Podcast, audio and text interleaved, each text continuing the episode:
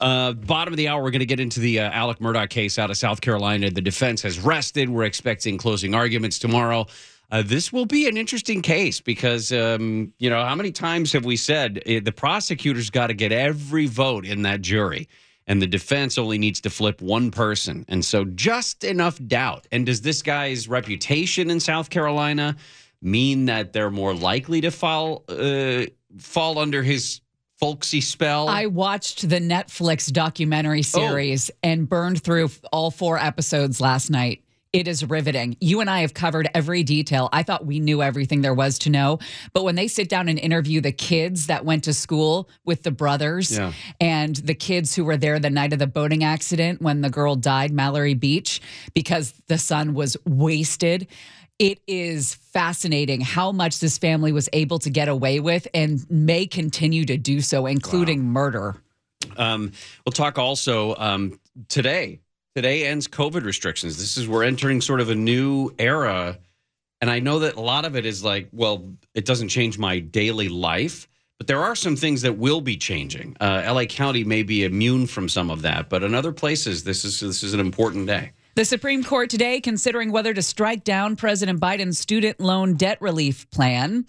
It looks like the program would allow el- eligible borrowers to cancel up to $20,000 in debt. It has been blocked since the 8th U.S. Circuit Court issued a temporary holdback in October. This has been an interesting look. I was listening to some of the arguments, and trust me, it's not riveting. Uh, listening to the highest legal minds in our country argue things out is not considered uh, primetime viewing. It's, it's interesting, probably though. not as exciting as the uh, the four part Murdaugh documentary. It is interesting though when you talk about the constitutional separation of powers and the issues that that raises with a decision like this. Yeah, the I think there's a. Um, when you look at Biden v. Nebraska and Department of Education v. Brown, these are the two cases that they're hearing from today uh, or hearing oral arguments on today. They're discussing not just a student loan and whether or not an agency, whether it's the Department of Education or the White House, it's not just that they would have the ability to forgive some student loans or wipe them out altogether. It's when does somebody in the administrative uh, executive branch, when do they have the power to do something like this? The Nebraska Solicitor General James Campbell argued on behalf of the six Republican states suing the administration, urging the High Court to declare the program unlawful. He said the administration is attempting to bypass Congress and that there is no statute that authorizes the sweeping action of canceling $400 billion in student loan debt. The Biden administration, on the other side, argues it has the authority to cancel the debt under the HEROES Act. That law states the government can provide relief during a national emergency, such as the COVID pandemic, which seems to be a giant overreach. Well, considering the Heroes Act came into effect after the September 11th attack, the original pl- the original uh, purpose of it was to protect American military men and women, service members who were struggling already to pay their loans back if they were then called to active duty. The plan was we don't want to make life worse for these people. We're asking them to serve their, you know, in the military. At the same time, they'd be saddled with student debt. And the plan was that HEROES Act would allow the Secretary of Education, President, et cetera, to come in and say, you don't have to pay those student loan debts back, or at least you can pause at the, you know, and maybe we just wipe away the debt. Altogether. I think we can all agree that that was a really good Perfect. damn idea. Perfect. Absolutely. You can't ask people to fight for the country and then charge them interest. Um, but I think there's an argument, as much as I, I would love it just to poof go away for everybody that owes money, there is thought that went into all of our decisions when it came to what schools we were going to go to and being saddled with debt. And it was a real issue in my house of, well, you're going to have thousands of dollars of debt. You're never going to be able to get out from under it. And to what end? For the fancy diploma? Well, and, and, you don't even know what you want to do, Shan. I mean, you know, when you're 18 years old, rarely do you know exactly what you're going to want to do and what specific college you should go to for it, and why does it have to be the best? I see a parallel in this between financial health and physical health. Next hour, we're going to talk about this new study about how bad obesity actually is for you.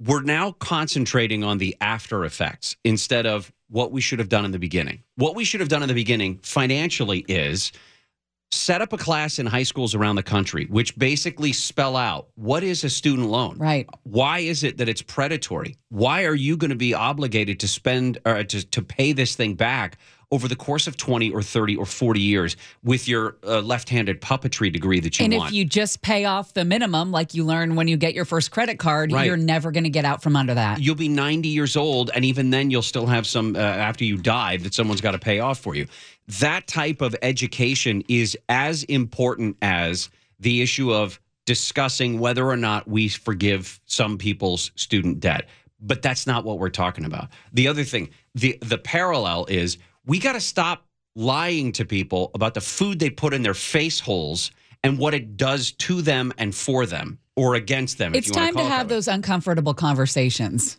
and and the thing is we have to do it when we're talking to our kids. We can't continue to try to ignore the fact that they have to make these decisions going Right. forward. You're going to have to teach your kids how to eat correctly. You're going to have to teach your kids how to spend money correctly instead of then instead of just uh, letting them go down the path and then when they're 30 or 40 or 50 then say to them, "Oh, here's a pill you can take to take the fat off, or here's a, a loan forgiveness program that you can qualify for because you were so uh, ill-informed originally." Anyway, so we'll we'll keep an eye on those arguments. They're going on right now. I didn't trying to remember if I. Oh, yeah. You want to listen to just a tiny bit of them? There are huge factual deficiencies in Yes. trying to premise standing on that basis. Factual deficiencies. I could actually listen to this. I want there to be. I think it's a good argument. I mean, I think it's it, it the arguments are. I, I I just don't know if the administration has a leg to stand on. They don't. I, I don't think so. Especially not in front of this court. I don't think they have a leg to stand on. Fox News question mark. The winter storm uh, is going to be bringing more rain and snow across the state tonight into tomorrow. Uh, this morning, our statewide snowpack is at about 180% of normal for this time of year, and it's about 150% of normal for the entire season already. Uh, chaos erupted in Russia overnight. There were drones that swarmed multiple regions. One of them apparently hit an oil depot. Uh, the deployment of fighter jets near St. Petersburg was also called out because of these drones. One strike at about two in the morning uh, was about 100 feet away from a Russian Defense Ministry barracks. Uh, in St. Petersburg, the Pulkovo airport came to a standstill. Authorities shut down the surrounding airspace, reportedly in response to an unidentified flying object in the area. Hey, this just in: Rupert Murdoch likes money. Are you saying? Can you believe that? Can I believe it? Why, yes, I think I can. This is all about Dominion Voting Systems. $1.6 billion defamation suit against both Fox News and its parent company, Fox Corporation. Information has come out over the past several days that the Fox News hosts knew they were peddling Trump's conspiracy lies, but just went along with it. That they went with the whole election fraud narrative, knowing that it was complete BS. Guess what? They also know that many of their viewers are pro Trump people. They go there to hear that. They go to, there to hear what they want to hear. And you think Fox News wants to turn them away? Hell no. Because they were already hemorrhaging viewers to places like uh, News Nation and One America News Network. Um, the this picture of who Rupert Murdoch is, though, when asked whether he could have told Fox News' chief executive and its stars to stop giving airtime to people like Rudy Giuliani, he assented. He said, I could have, but I didn't. Dominion's lawsuit, this is a spokesman uh, on behalf of Fox News. Dominion's lawsuit has always been more about what will generate headlines than what can withstand legal and factual scrutiny. Um, the Fox statement called Dominion stance extreme, setting that there there are free speech concerns, characterized the voting tech company's legal position as a blatant violation of the First Amendment that would prevent journalists from basic reporting. Well, that's a stretch, also, you morons. You can't continue to lie about something like this, and or or even uh, see this is an issue. You can provide the platform for someone to lie But if you don't, you have a responsibility ethically and morally, maybe not legally, but ethically and morally, you have a responsibility to, to tell people there's no proof to what this moron is spewing on our air. I don't know. I mean, you got to take the product and look at it as what it is. You know, I have friends that watch Fox News and they watch it because they know they're going to hear what they want to hear. They don't think it's the holy grail of journalism. I um You know, I don't think that if we're looking for news agencies to do our work for us and to give us nothing but the truth, I think we're in a dangerous place. but that's e- that's the easy way to do it. And we like we do with student loans and obesity, we try to find the easy way out. Uh, and to me, I think a lot of people are just finding the easy way out because despite all of the evidence to the contrary in the last 15 or 20 years, some of these networks don't have your best interest in mind. No, they don't. But and, and people still people will not they will not acknowledge that they'll still just allow them to be themselves to be spoon I just don't want to get to a place where, as a news station, you have to completely, like Britain, right? All the things you can't say, Right. all the things that you have to say. You can't have any fun. You can't give any opinion. You can't give any commentary. I think it's a very dangerous place to be in America. And we also like money. Fox News likes money. Mm-hmm. If it's going to move the meters to go along with this election fraud, then they're going to do it. I mean, I don't know. I don't have a hard time with this. I think that a lot of people don't, I don't know. Maybe I'm wrong. Now, the, the key piece to me is that this isn't even in trial yet. I mean, these are just court documents that have come out, this uh, Dominion Voting Systems lawsuit against Fox News. This is just court documents. We're not even in testimony, but asked by a Dominion attorney in, in um, a deposition whether or not Fox endorsed at times this false notion of a stolen election, Rupert Murdoch said, no, not Fox, no maybe Lou Dobbs, maybe Maria Bartiromo as commentators. And she, uh, he says, uh, did Fox's Bartiromo endorse it? And he says, yes. And my Come on. question is this How many times was Dominion named? You know, I don't watch enough Fox News to know if they were riding hard on Dominion being the problem or if it was just the general, the, the Democrats stole the election. Well, and if you remember the the issue of Dominion voting systems was br- there were three people that I can recall who kept using uh, uh, kept going after Dominion. It was Sidney Powell, it was Rudy Giuliani, and it was Mike Lindell. So what they shouldn't have done is let their their shows be platforms for Dominion to be trashed, I guess. Yeah. And how frequent was this? I mean, wh- how much airtime are we talking about? It, how many how many does it mean does it Yeah. need i mean you know one five minute interview with mike lindell would have been enough for then tucker carlson to say the same the, to react the same way he did with matt gaetz he I could mean, have said had- he could have said that's the weirdest interview i've ever done this guy is completely pulling stuff out of his pillow But stuffing. again, it's not, I don't know if you're agreeing with whatever your guest is saying. We've had Steve Cooley on to talk about how George Gascon stole the DA's election with George Soros money, and you and I didn't go like, okay, well, let's just back, let's just pump the brakes on the George Soros narrative. You know what I mean? We also didn't put our rubber stamp on it, but we let people come on this show and give their opinions about what they think is crooked. It's not like I don't think you should have to fact check in real time if you're a journalist and you haven't done all the research. You don't you're not well versed on Dominion and their voting systems. right I don't well know. I, I do think that's why uh, this is a very very it's going to be very tough for dominion to prove um, Yeah. and i think that's why we haven't seen a settlement yet there's no way they're going to get 1.6 billion dollars but that's going to be pretty uh, interesting as it goes on um, chicago is voting today for mayor. Mayor lori lightfoot crushed the challengers four years ago but there are eight challengers that are there have the lined up against her. And unless one of them wins more than 50 more than 50% of the vote the top two finishers today would advance to a runoff on april 4th that is very likely. There's a couple of people. Um, she has been campaigning on or had spent some time talking about reducing the size of the chicago police department force the two leading challengers behind her in the polls are both saying we need to hire a lot more cops in Chicago. Terrible scene at spring training yesterday. Gavin Lux had a horrific injury. It's one of those really hard to watch videos, had to be carted off. He's going to miss the season. Torn ACL. I didn't see what he did. I He, it was a non-contact injury. He was running to third, and he just stepped wrong. Like he was just running all out, and he stepped wrong, and it just buckled his knee. You could see it go the wrong way. Don't do that with your hand. Sorry, but it was really uh, you just your heart goes out for him, and as he as he falls to the ground at the base, you just see him go, "F." Ugh.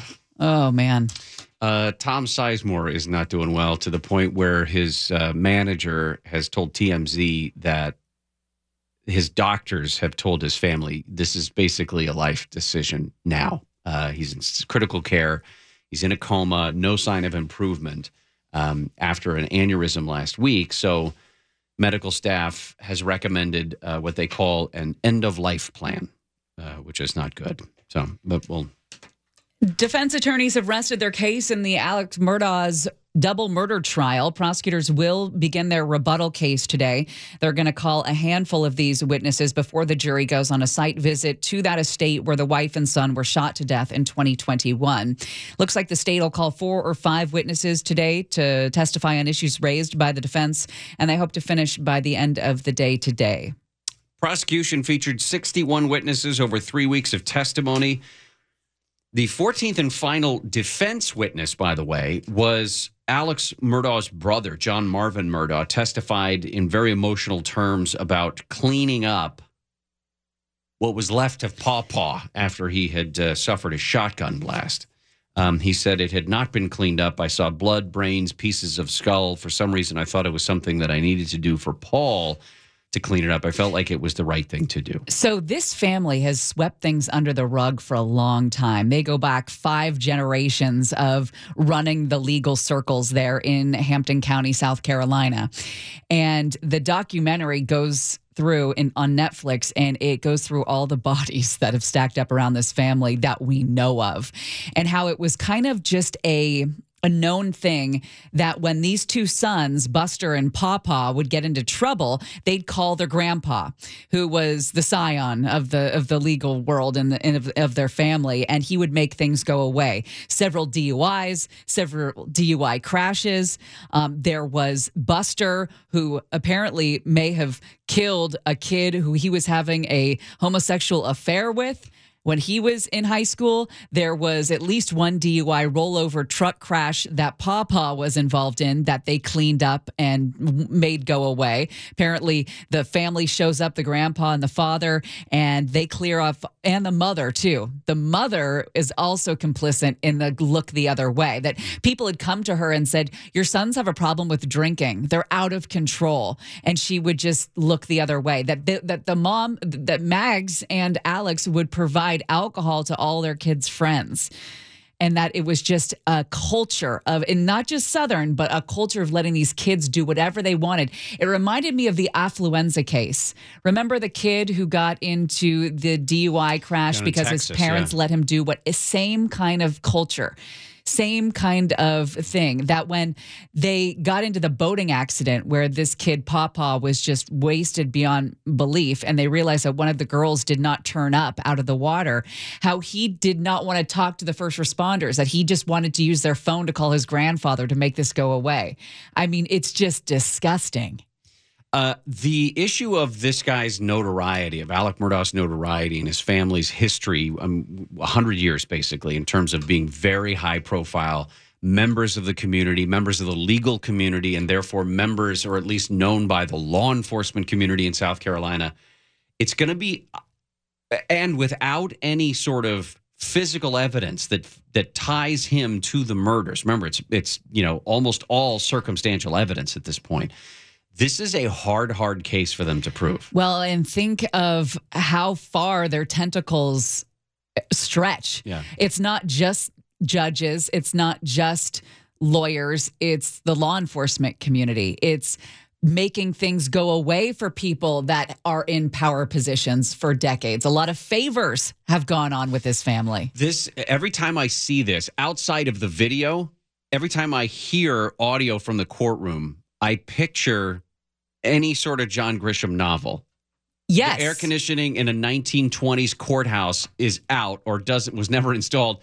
There's ceiling fans with big wooden blades, and it's just everybody in the in the uh, galleries fanning themselves because it's so hot.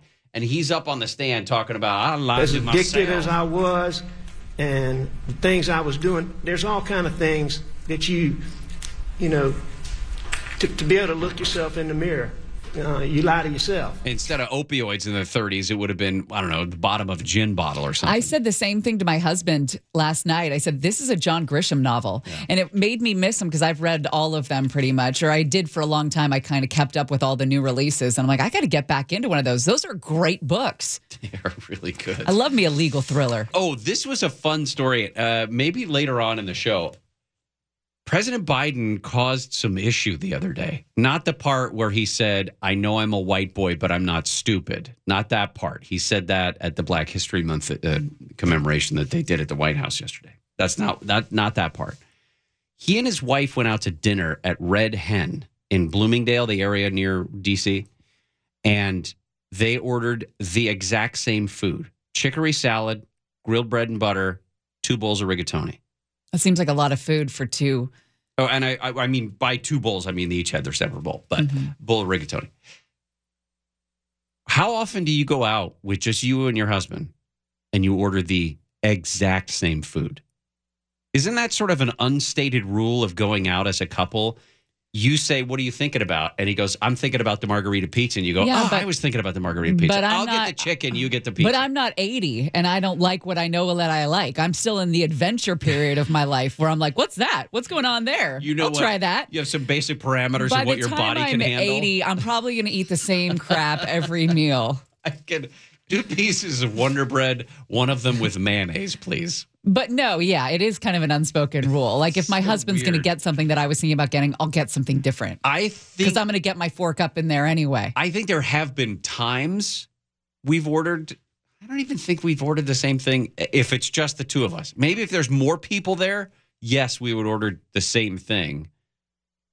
I don't know. I, it just to me struck. It also doesn't seem like we should have taken that much time to talk about it. Like, why are people caring? because one person on Twitter was upset about it. Yeah. And why are we doing that in this I'm world? telling you, it is a frustrating thing. It's one like- person on Twitter has a has a funny enough quip, and we're like, wait a minute, this has caused an internet furor. Chris Little used to do this to me. He'd be like, I got a call from a listener who says that you don't say the correctly. So let's sit down and talk about you. And and I'm just bring, I'm obviously making this up. I don't no, I don't you're think not. you are. By the way, he's in the building and he'll come in this room, Shannon. I don't care. I'll call him No, out on in it. I'll my say room is what I'm face. saying. Yeah. As long as he doesn't come in Um, here. Have pity but it's like, me. why are we waiting that person who called in more than my opinion or your opinion or Or Gary's humanity. opinion yeah. or anything? Like, why is one person with opinion getting all the volume in the room? Oh, he's at the door. Seriously. Sorry. Thanks, Shannon. Elvis Francois survived being stranded at sea for more than three weeks by eating what was left on the boat, including ketchup. Mm. So Heinz, the people who make said ketchup, tried to get the internet. Speaking of which, the one guy on Twitter to help him uh, help locate Elvis so that they could give him a new boat. He was found by uh, an organization called Emo News in Dominica, given a cell phone by a company, and now they say Heinz is going to give him a full boat. I Uh, love it. And, you know, we called it this. They should have gotten their act together before the Super Bowl because this would have been the fan favorite. fun. It would have been so much fun. Yeah. Now he had said he heard from a lot of people that Heinz was trying to find him, but he didn't have a phone at all.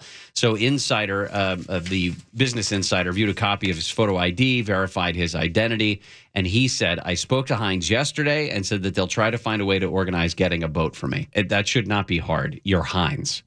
You, Yeah. you, you you could snap a boat into existence P.S. and sail it to uh, Dominica. Why aren't we getting this guy a house? Why are we getting him a boat where he barely survived? Again, Why are we putting this guy back on the water where he had to live for a month eating your crap ketchup? I mean, we- the ketchup's delicious. Well, it also may but if you're eating it, sugar-free ones. but if you're eating it for a month, that gets a little tedious, you know. But like you said, at least they didn't give him a lifetime supply of ketchup, Right. which would have been triggering, maybe.